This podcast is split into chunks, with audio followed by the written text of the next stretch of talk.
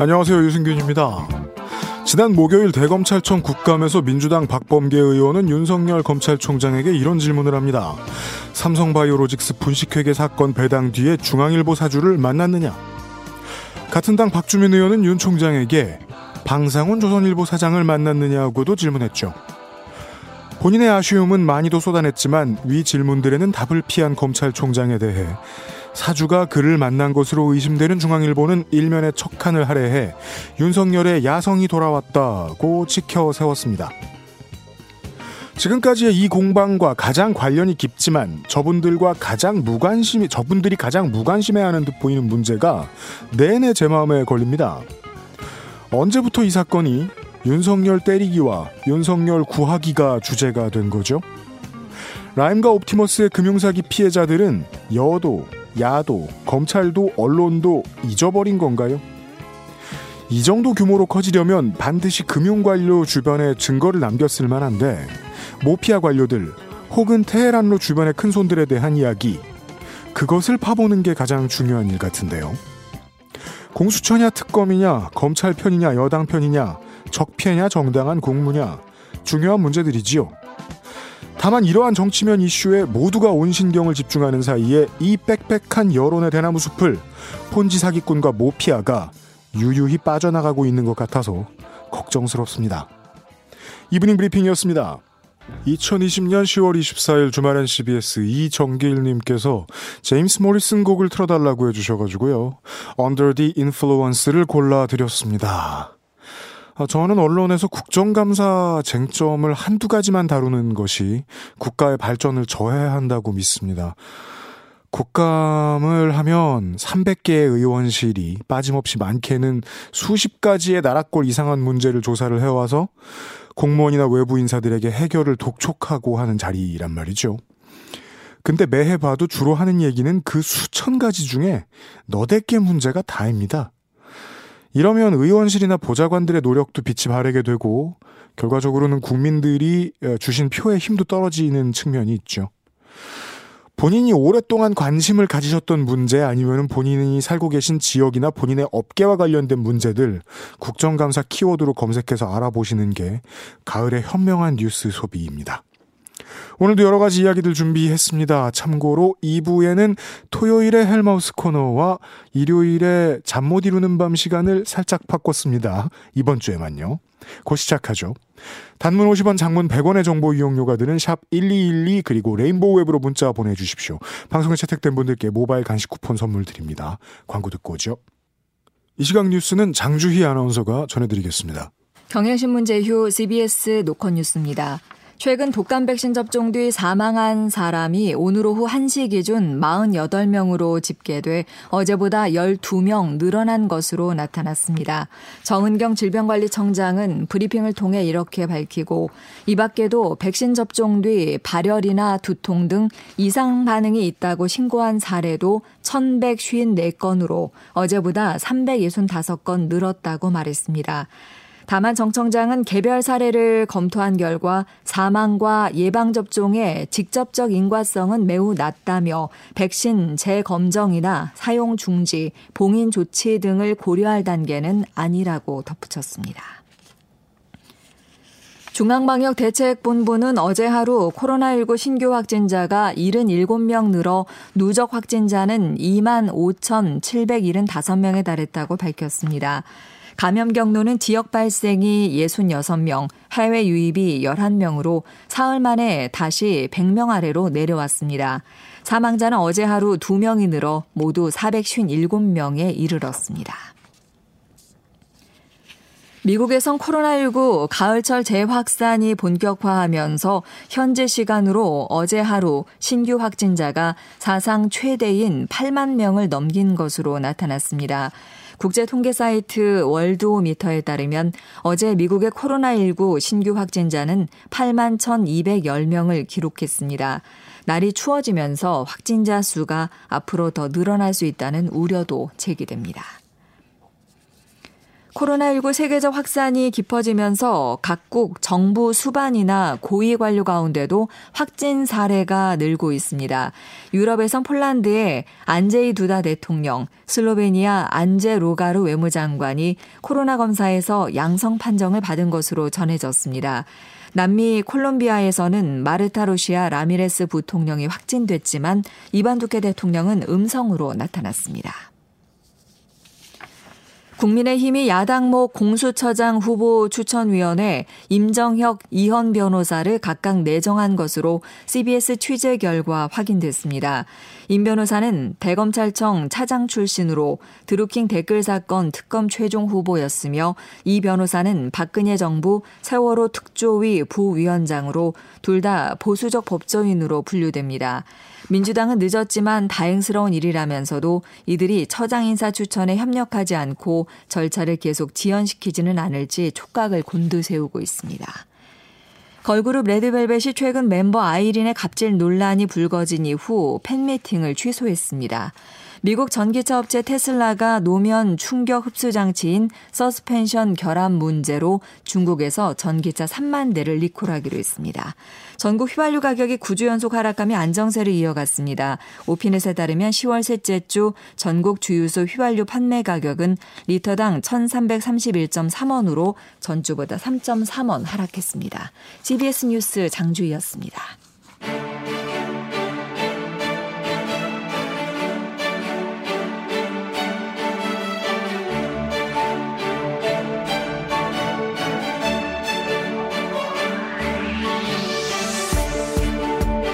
오늘 저녁에 주요 뉴스 확인하시죠. Weekend 뉴스 오마이뉴스의 박정호입니다. 네.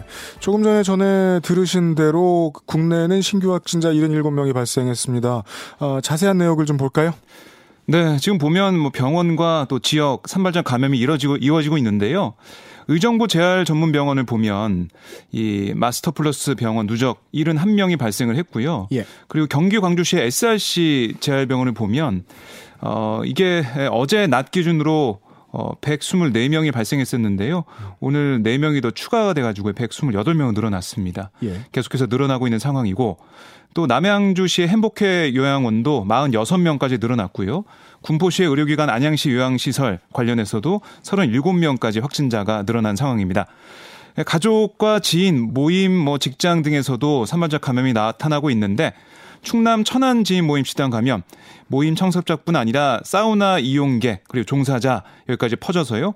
전날까지 보면 32명이 확진이 됐고요. 그리고 서울 강남 서초 지인 모임 관련해서 29명이 양성 판정을 받았습니다. 또 경기 양주시의 한 섬유에서 19명, 인천공항 화물터미널 11명, 또 대구 중구 흥국화재 대구 드림지점 7명 등에서 새로운 감염이 일어나고 있고요. 또 눈에 띄는 게 경기 부천의 발레학원입니다. 네. 아, 초등학교 어, 학생 확진자가 13명이 발생을 했는데 음. 이걸 봤더니 강사가 먼저 확진이 됐었거든요. 예, 예. 강사를 통해서 전염된 걸로 보입니다. 음. 그러니까 학생들이 마스크는 다 쓰고 있다고 해요. 그런데 이게 발레라기보다 발레를 하다 보니까 음. 자세 교정 이런 게 있거든요. 네. 그런 접촉이 좀 일어나지 않았을까 그렇게 음. 추정을 하고 있습니다. 알겠습니다. 어, 계속해서 그 이런 뉴스에 대해서 분위기를 환기할 필요가 있습니다. 똑같은 뉴스라고 생각하시면 안 되고 시사 방송을 어저께쯤 듣는데 진행자가 최근에 늘어나는 추세인데 걱정 안 해도 됩니까? 이런 질문을 하시더라고요 전문가한테. 음. 왜냐하면 지난 4월 동안 세 자리가 나왔으니까. 국민을 대신해서 그런 질문을 하는 건 좋은데 이미 지난주쯤부터 요양시설하고 일부 고위험군에 대한 지자체의 전수조사가 시작이 됐어요. 네. 그동안 못했던 일이었거든요. 그동안은 너무 힘들어서.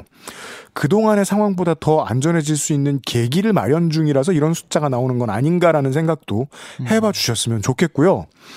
즉 이제 최근에 늘어나는 추세라는 말은 상황에 맞는 어휘가 아니라고 생각합니다. 다만 미래에 대해서 걱정을 하시면 좋을 것은 두 가지가 있는데 하나는 단풍철 관광인데 이건 저는 아주 심각한 문제를 일으킬 가능성이 낮다고 봅니다. 일단 실외고 관광지에서 취식 주의를 시킬 테니까 네. 주변 식당가에 대한 점검만 잘하면 되죠. 문제는 할로윈입니다. 다음 주 주말입니다. 젊은 층들이 클럽에 모여야 되고 행사가 밤이니까 술을 많이 마실 거고요.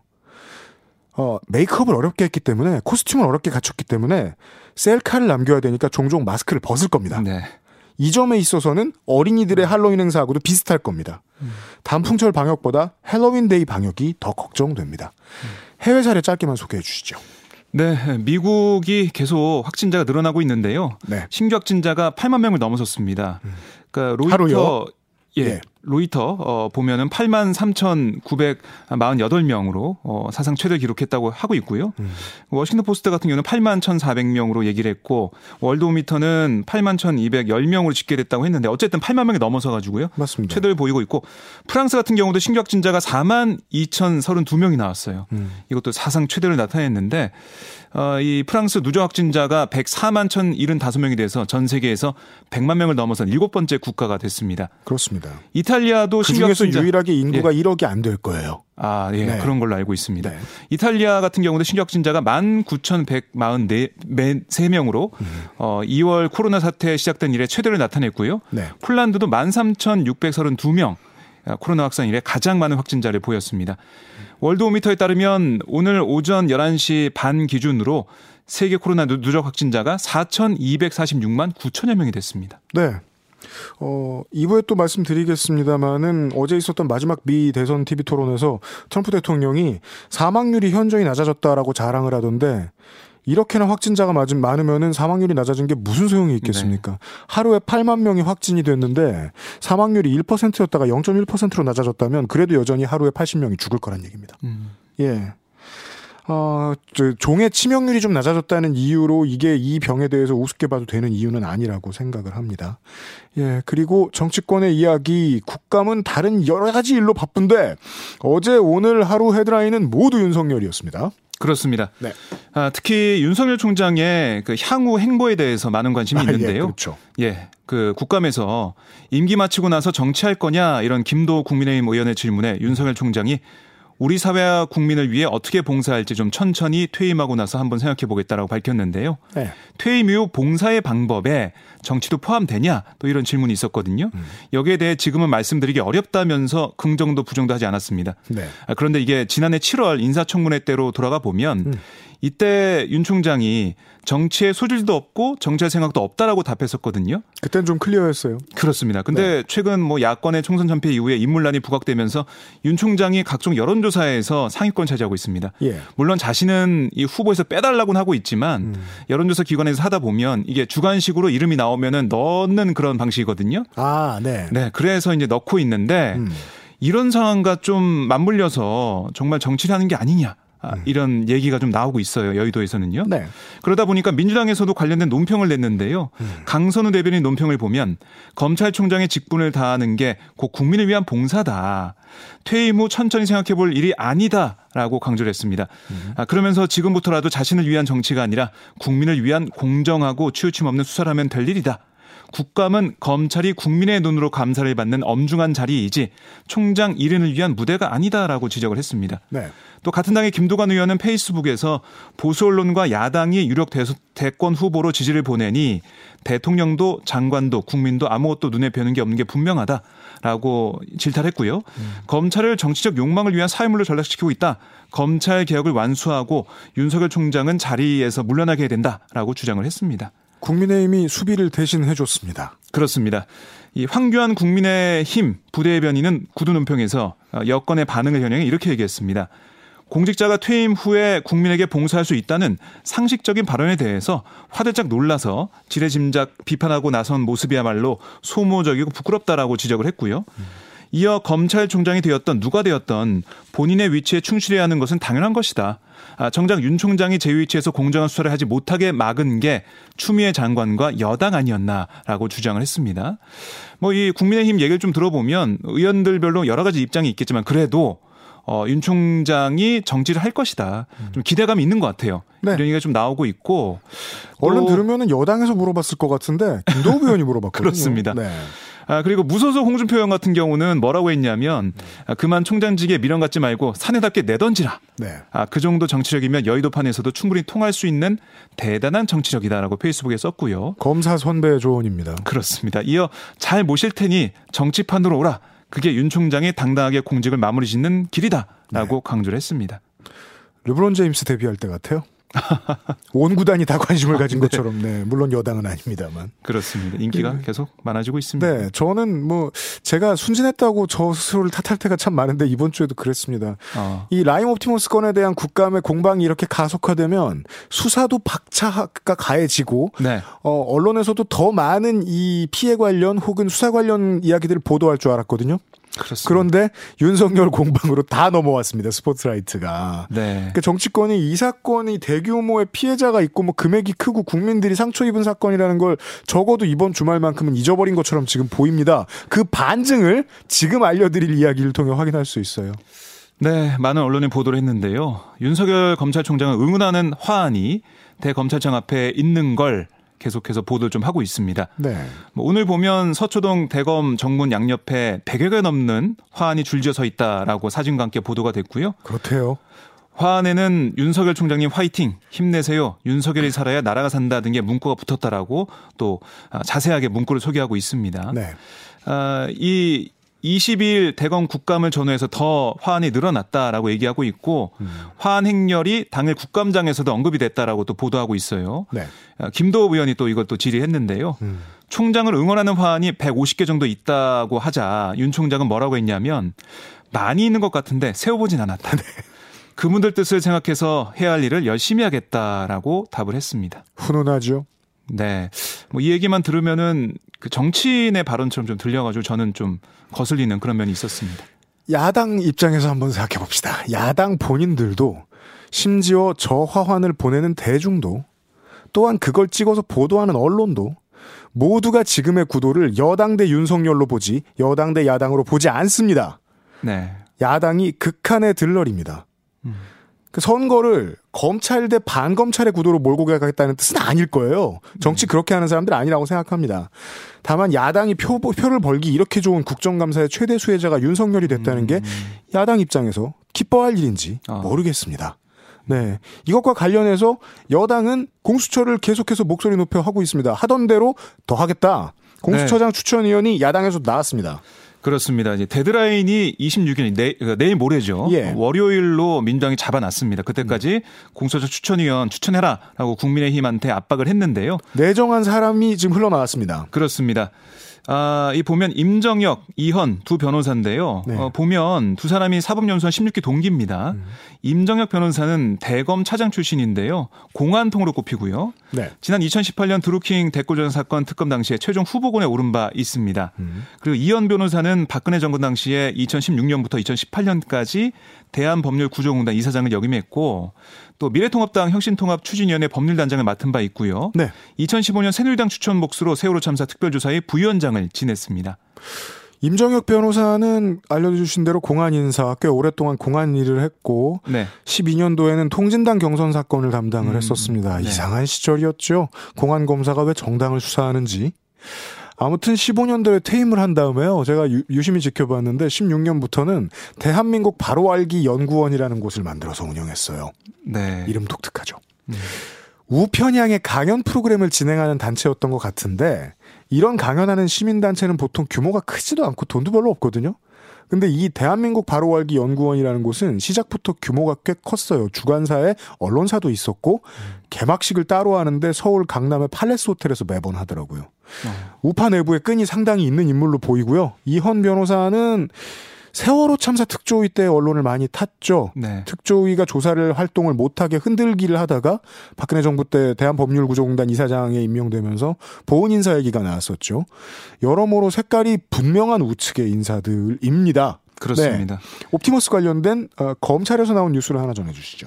네, 법조계에 따르면 옵티머스 사건을 수사 중인 검찰이 수사 초반 김재현 옵티머스 자산운용 대표에게서 사태가 터지기 전에 금감원 퇴직 공무원 A 씨를 만나서 금감원 조사에 도움을 요청했다. 이런 취지의 진술을 확보한 것으로 알려지고 있습니다. 네.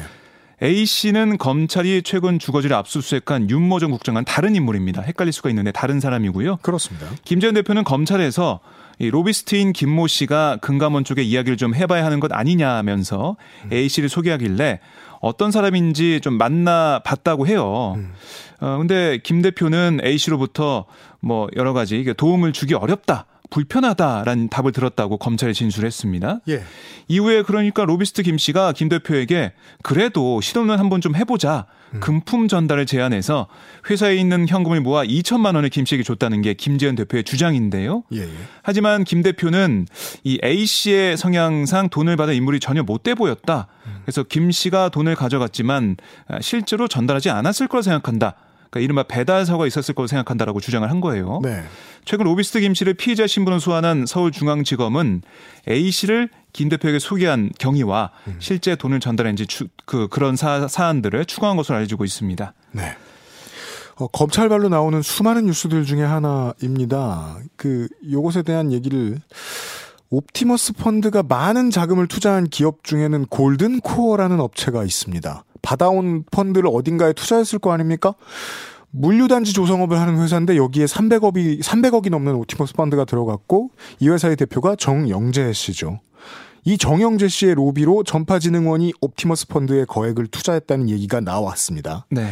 이 사람과 이혁진 전 대표의 주장이 크게 엇갈린 게 지금 보도가 많이 됐죠. 현재까지의 트렌드에서 눈여겨볼 거는, 어, 눈여겨본 건, 공천을 받았던 적이 있다는 이유로 가장 많이 회자되는 게 이혁진 씨 한 사람이라는 점이 제 눈에 좀 띕니다. 이 사람은 현재 지금 해외에 있으면서 지난 여름부터 많은 인터뷰에 응하는 중이에요. 이 사람 말고 실제로 자금 조달을 했다는 양호 고문하고 제가 지금 말씀드린 정영재 골든코어 대표가 이 자금을 조달하는데 중요한 역할을 했다고 하는데 누구에게 무엇을 해서 이 돈을 그렇게 많이 끌어왔는가에 집중을 하면 그 과정에서 금융관료가 나올 수도 있고 이 건이 왜 이렇게 커졌는지 더 빨리 밝혀질 수 있을 수 있을 수도 있을 것 같습니다. 네. 구글과 관련된 뉴스입니다. 네, 국세청이 이 구글이 내년 중 자사앱 마켓 구글 플레이에서 팔리는 모든 앱과 콘텐츠의 결제 금액에 30% 수수료를 적용하는 데 대해서 어, 구글의 수수료 매출액에 과세하는 다양한 방안을 검토하겠다고 밝혔는데요. 네. 물리적 사업 정서가 없는 경우라도 대리인이나 국내 관계사의 활동 내용 등에 따라서 고정 사업장이 있는 것으로 간주하고 과세하는 방안, 뭐 이렇게 다각적인 과세 방안을 검토하겠다는 겁니다. 네, 네, 이것은 이제. 간주 고정 사업장. 그렇습니다. 이라고 이야기를 합니다. 이 비슷한 개념인데 조금 다른 것이 어 유럽의 이야기인데요. 유럽이 구글 때문에 혹은 애플 때문에 올여름에 아주 시끄러웠는데 세금 매기는 문제 때문에 국내 보도가 잘 안 됐어요. 유럽에서 디지털 세금을 도입을 많이 했습니다. 그 사실상 구글, 애플, 아마존 같은 기업들을 대상으로 하는 건데 여기에는 미국의 이해가 걸리죠. 왜냐하면 미국 기업이고 보호해 줘야 되니까 미국은. 그 독점에 맞먹는 되게 큰 수익을 거두는 미국, 미국 기업에 대해서 규제를 하면 우리가 아는, 우리도 잘 아는 그 나라에게 미국이 전통적으로 꺼내드는 칼이 있습니다. 슈퍼 301조라고 하죠. 제한 없이 아무 보복이나 하고 싶은 무역 보복을 할 수 있다는 법이죠. 이게 무슨 법인가 싶지만 아무튼 법 조항이 그렇습니다. 우리는 IMF 직전에 자동차 분야에서 당한 적이 있고 실제로 이게 두려워서 결국은 FTA 협상을 나서게 된 거라고 보는 게 정설입니다. 소위 말하는 구글세를 생각할 때 온 나라가 매기긴 매겨야겠는데 엄두가 안 나는 중요한 이유 중에 하나가 되겠습니다. 자, 끝으로 폴란드와 관련된 소식을 하나 전해주시죠. 네, 폴란드에서 기형아 낙태가 위헌이란 결정이 나오자 이를 규탄하는 시위가 전국 곳곳에서 이틀째 이어졌는데요. 네. 폴란드 수도 바르샤바에서는 젊은 여성 중심으로 시위대 1만 5천 명이 결집해서요. 헌재 결정을 규탄했습니다. 예. 뭐 포즈난, 브로치와프, 크라쿠프 같은 주요 도시에서도 수천 명이 시위를 벌였는데요. 네. 시위대는 여성에게 지옥을 만들었다 등이 적힌 팻말을 들고 집권당인 법과 정의당 야로슬라프 카친스키 대표 집 주위로 몰려와서 사임을 요구했습니다. 네. 그러니까 카친스키 대표가 2016년 태아의 장애가 심각해 죽을 가능성이 크다 할지라도 일단은 세상에 빛을 봐야 한다라면서 기형아 낙태 금지를 지지했다는 이유로 시위대 표적이 됐는데요. 음. 시위 현장에서는 코로나19 확산 공포 속에 대다수 참가자가 마스크를 쓴 채 거리로 나섰고 네. 뭐 보수 정권에 맞서려는 남성들도 다수 가세를 했습니다. 그렇습니다. 뭐 경찰이 사회적 거리두기를 준수하라며 시위대가 대치하기도 했지만은 전반적으로 평화로운 분위기였다고 알려지고 있고요. 일각에서는 코로나19에 따른 봉쇄령이 강화되는 시기에 헌재 결정이 나왔다는 점에서 그러니까 집권당이 전염병 대유행을 틈타서 헌재에 정치적 압력을 넣은 게 아니냐 이런 의혹을 제기하고 있습니다. 그렇기도 하고 있어요. 네. 아주 긴 얘기를 한 문장으로만 줄여서 설명을 하면요. 19세기에는 시민들이 그 19세기부터 보통 이제 일반적으로 대중 미디어라고 할 수 있는 것들이 퍼졌죠. 그게 네. 신문이든 뭐든. 19세기에는 노예제하고 군주정에 반발을 했고 20세기에는 인종차별에 반발하면서 인권운동이 전 세계에 비슷비슷하게 퍼져나가는 성향이 있었습니다. 21세기의 추세는 성과 관련한 억압의 문제입니다. 이건 전 세계의 추세네요. 그게 인도의 성폭력 문제 집회든 뭐 이슬람권의 명예살인 관련, 명예살인 관련 집회든 혹은 우리나라 등지에서 있는 임신 선택권의 문제든 전 세계는 아주 큰 범주의 차별에 대해서 지금 각성을 하고 있고 이 흐름은 2020년대 내내 지금 2020년대 아니죠? 2020년대 내내 지속될 걸로 보입니다. 네, 아이고 시간 많이 썼네요. 여기까지 하죠. 어, 지난주에 들으신 분들 아시겠습니다만은 제가 진행하는 주말엔 CBS는 이번 주까지지요. 어, 다음 주부터는 평일 굿모닝 뉴스를 진행하던 이강민 아나운서가 제 자리를 맡게 되는데요. 저 가면 이강민 아나운서 잘 부탁드립니다. 네, 고생하셨습니다. 감사합니다. weekend 뉴스 오마이뉴스의 박정호였습니다. 로비 윌리엄스의 Louise를 들으시고요. 인터뷰 진행하겠습니다.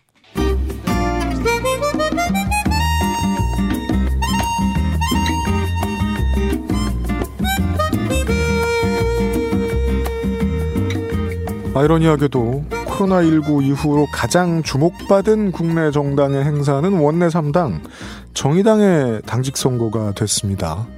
흥행에 나름 성공을 했어요. 정의당의 새 대표와 이야기를 좀 나눠보겠습니다. 김종철 정의당 대표 전화로 연결되어 있습니다. 대표님 나오, 나와 계십니까? 네, 안녕하십니까. 네, 안녕하십니까. 우선, 어, 대표가 되신 이후에 네. 최종 선거 들어갔더니 반대편 캠프에 아, 배진교 전 원내대표하고 만나 보셨습니까? 네, 회의할 때 자주 보고 하고 있습니다. 아, 네. 뭐, 심술 안 부리나요? 아, 그럼요. 그 배진교 후보님도 아주 좋으신 분이고 또 당을 사랑하는 마음이 남다르신 분이기 때문에 아주 네. 흔쾌히 잘 협조를 하고 있습니다. 전임자인 신삼장 대표는 어떠한 조언을 해주든가요? 사실 제가 당 대표가 되는데 좀 결정적인 그 조언을 해주신 분이 심 대표신데요. 네. 근데 결정적으로는 이제 제가 이제 총선 끝나고 좀 고민을 하고 있을 때 당 대표의 김종철 같은 사람도 적극 도전하는 게 좋겠다 음, 이런 조언을 해주셔가지고 네. 그 당시 제가 대변인으로 있었는데 그 말씀을 듣고 좀 고민을 해서 당 대표에 도전하게 됐으니까 네. 아주 아주 중요한 조언을 해주신 거죠. 알겠습니다. 어, 민주노동당, 진보신당, 노동당 출신이십니다. 어, 진보정당 생활을 평생 해오신 거예요, 사실상. 본인의 어른으로서의 모든 커리어죠. 네네. 어, 정의당은 그 중에서도 특별합니다. 이 이름으로 정말 오래 가고 있거든요. 네 그렇습니다. 네. 지난 8년간의 정의당의 활동을 좀 평가해 주십시오. 사실 정의당이 처음 만들어졌을 때는 그 굉장히 어려운 조건이었습니다.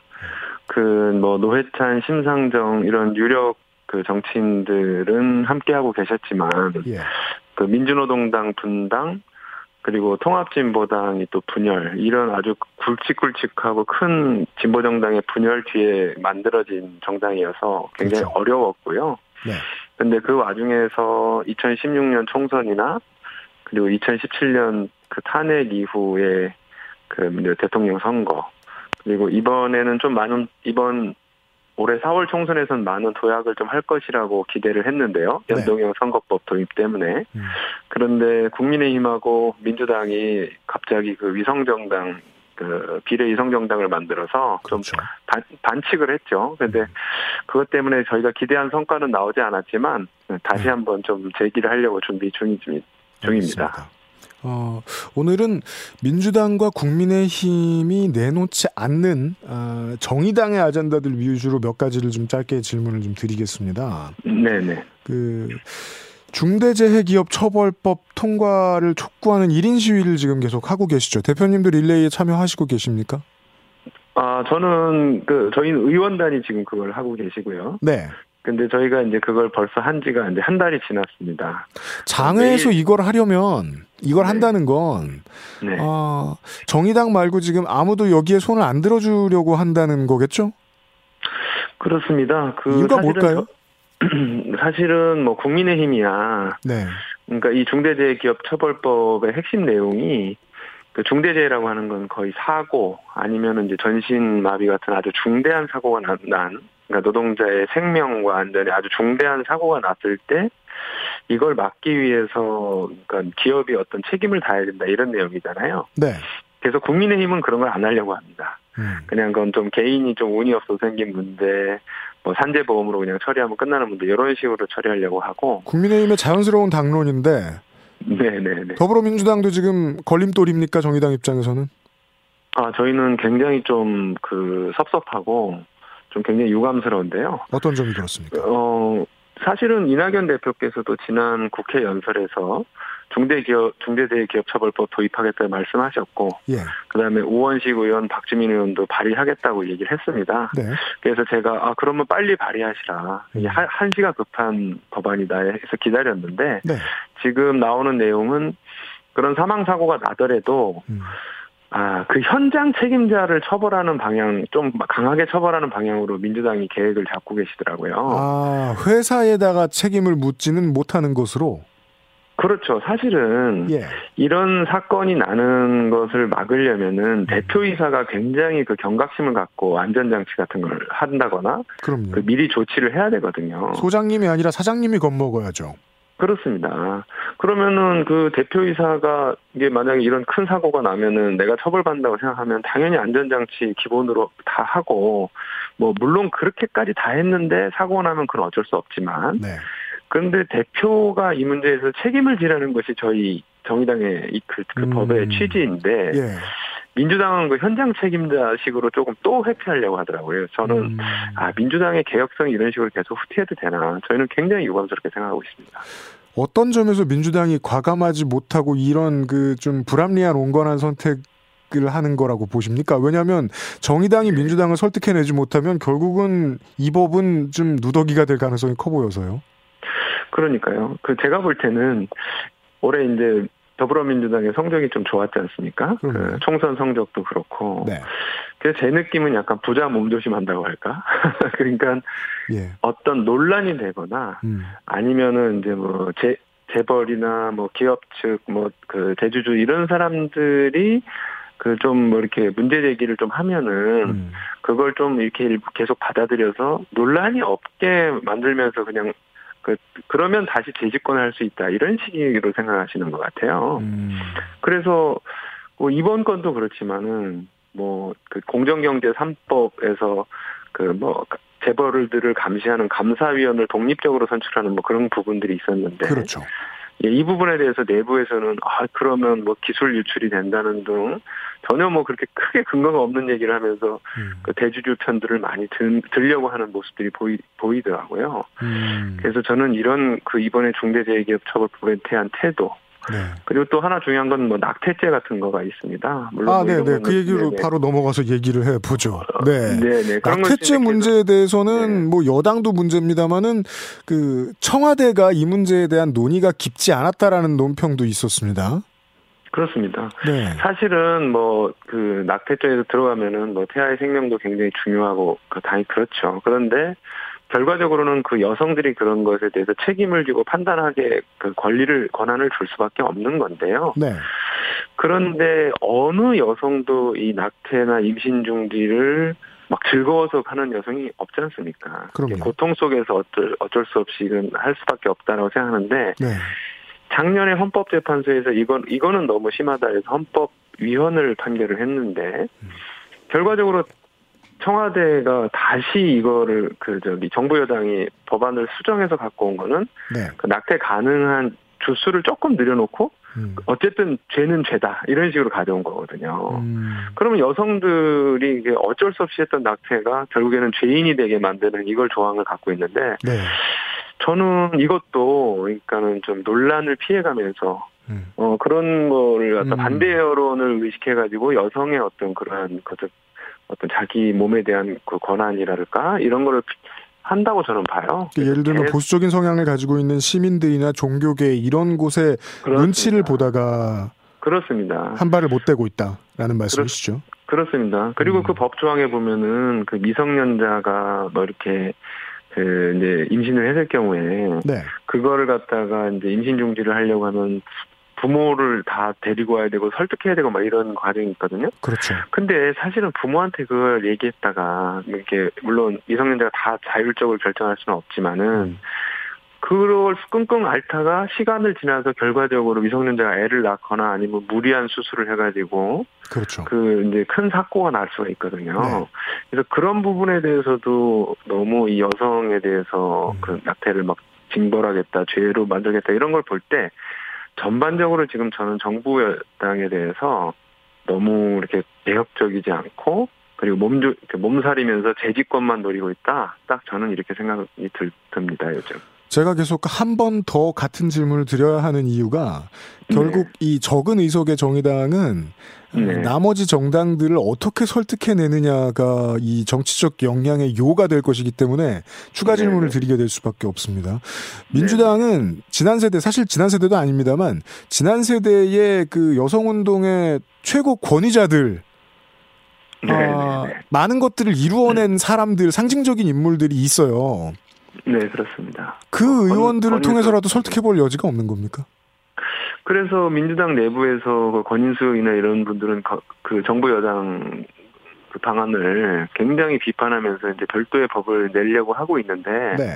근데 문제는 뭐냐면은 그, 그 숫자가 뭐 그렇게 많지는 않더라고요. 지금 보니까. 음. 그래서 제가 저희가 이제 좀 생각하는 것은 네.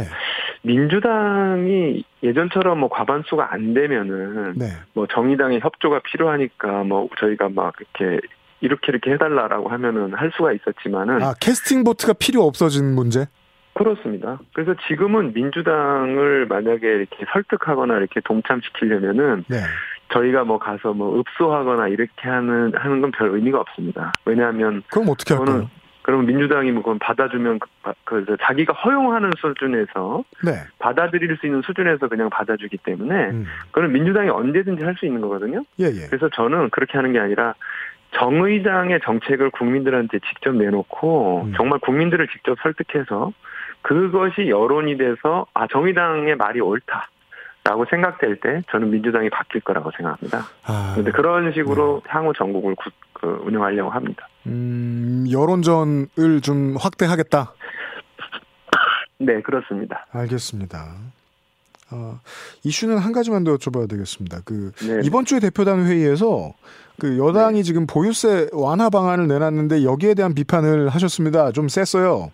네네네. 그 짧으니까 시간이 없으니 한 가지만 여쭙죠. 1주택 네. 장기 보유 실거래자인데 네. 이 사람들 세금도 완화하면 안 되나요? 지금 민주당 안엔 그런 게 있죠.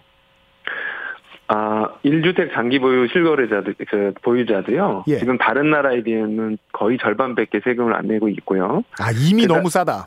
이미 너무 쌉니다. 이미 네. 너무 싸고요. 그래서 전반적으로 이제 증세를, 그러니까 저 세- 세계적인 수준으로 평균 수준으로 맞춰가는 과정이고, 음. 근데 이제 아주 비- 좀 비싼 집 같은 경우에는 종부세는 되게 세금이 빨리 뛰니까 그렇죠. 그런 경우는 큰 부담이 되거든요. 예. 그 종부세 중에 장기 보유 거주자는 음. 그 고령자 공제, 장기 보유 특별 공제로 이미 본인이 내야 될 세금의 80%를 공제를 받고 있습니다. 아. 그런데 여기에 더해서 예. 다른 그, 그 종부세 대상이 아니거나 뭐 종부세 대상인데도 뭐 좀 이렇게 된 분을 추가로 해주겠다는 거예요. 이미 구제 받을 만한 분들을 다 구제하고 하고 있는 게 지금 상태인데도 불구하고 여기에서 더 깎아주려고 한다. 그렇습니다. 그래서 이것은 좀 저희는 좀 더 이렇게 모두가 공평하게 세금을 좀 더 내서라도 복지국가를 해야 된다는 입장인데 네. 그런 것하고 전혀 그 반대 방향으로 지금 가고 있는 것이 지금 그 민주당의 그런 어떤 그 방향이라고 보여져서 저희 네. 비판을 하지 않을 수가 없습니다. 음, 그래서 그런 부분을 좀 말씀드린 것. 알겠습니다. 뭐 해외 사시는 분들의 이야기를 들어봐도 한국은 집 살 돈만 있으면 집을 살 수 있다고 생각한다는 점이 좀 순진해 보인다. 이렇게들 이야기를 하는데 한국에서는 그렇습니다. 그래도 되니까요. 네, 그렇습니다. 예, 그 지점은 바뀌어야겠죠. 알겠습니다. 네 네. 네. 어, 그리고 그 여당하고 지금 논의가 같이 이루어지고 있는 문제도 하나만 그럼 여쭤보죠. 그 네. 기본 자산제라는 단어를 들었어요. 네 네 네. 이게 어떤 겁니까? 이거 김두관 의원하고 같이 이야기를 하셨던데. 아, 예, 제가 그 이번 그 당대표 선거 공약 때, 네. 네, 보통 기본소득은 많이 이제 들어보셨으니까요. 예. 근데 기본 자산이라는 거는 앞으로는 소득 불평등도 이제 점점 커지지만 네. 그거보다 더 커지는 그 불평등이 자산 불평등이거든요. 자산 불평등. 그러니까는 예. 그렇죠. 그러니까 뭐 금융자산 어떤 사람은 주식을 뭐 몇십억 갖고 있거나 음. 금융자산이 뭐 몇십억씩 있거나 음. 어떤 사람 집이 있는 사람은 집 한 채가 막 15억씩 하는데 집 없는 사람은 한 푼도 없는 거 아닙니까? 아, 자산 때문에 삶의 기반이 크게 차이가 나는 문제 말씀하시는 그렇죠. 거죠. 예, 네. 이, 이 자산 불평등은 소득 불평등보다 지금 훨씬 불평등합니다. 네. 근데 그 본인의 인생에서 따라잡을 수가 없어요. 그렇 그렇죠. 기 때문에 네. 그렇기 때문에 그렇다면 예를 들면 사회적으로 지금 상속세들이 쭉 거치고 있는데 음. 이 부분은 이제 사회적 상속이라고 생각을 해서 네. 그 모든 청년들이나 이런 사람들한테 일정한 금융 자산을 초기에 마련해 주는데 도움을 주자. 앞세대 네, 전체가 열심히 일해서 만들어 놓은 부를 뒷세대 전체에게 나눠줄 네, 수 네. 있는. 물론 물론 상속세는 좀 잘 사는 분들이 많이 내겠죠. 네. 하지만 어쨌든 상속을 하고 남은 돈 이제 이 부분에 대해서 세금을 낸 거니까 음. 하지만 요거는 뒷세대의 이 불- 자산 불평등을 해소해 주기 위해서 예. 청년 세대에게 골고루 그 어떤 기본 현금 자산을 마련해 주고 음. 더 나아가서 정부가 주택 같은 거를 많이 확보하게 되면 이제 부동산 자산도 그 정부가 갖고 있게 되지 않습니까? 네. 이런 공공주택 자산을 청년들에게 좀 골고루 음. 사용할 수 있는 기회를 주는 어떤 그 부동산 기본 자산 이런 것도 장기적으로 마련해 보자고 해서 음. 제가 이제 김두관 의원 측의 요청에 의해서 같이 한번 만나서 연구를 하기로 한 겁니다. 알겠습니다. 더더욱이 그 네네. 부동산 보유세는 잘 걷어야겠네요. 그거 하자면. 그렇습니다. 사실은 알겠습니다. 이제 세금을 좀 더 내서 그 사회 연대를 하고 모두가 잘 사는 복지 국가로 가는 게 맞는 방향이라고 생각합니다. 네. 대표님 끝으로 짧게 답해 주십시오. 네네. 서울시장과 부산시장에 당연히 후보를 내실 겁니다. 그렇죠? 네 그렇습니다.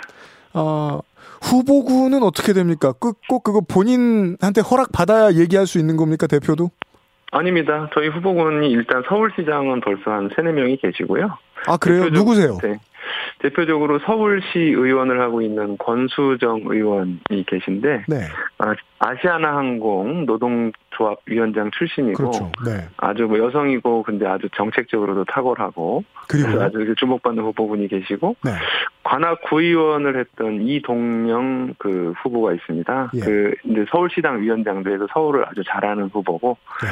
그리고 우리 지금 새로 이제 당, 당선된 서울시당 위원장 정재민 위원장이라는 분이 있는데 이분도 영등포 구청장을 벌써 두 번이나 도전을 했고 음, 그러면서 지방자치에 대한 아주 그 이해가 높은 분이라 네. 크게 걱정하지 않고 있고요. 네. 부산에서도 부산시장 후보 나갔던 분도 계시고 지금 후보를 발굴 중에 있어서 네. 정의당의 심판을 잘 그 정의당 후보는 많이 있을 걸로 생각됩니다. 알겠습니다.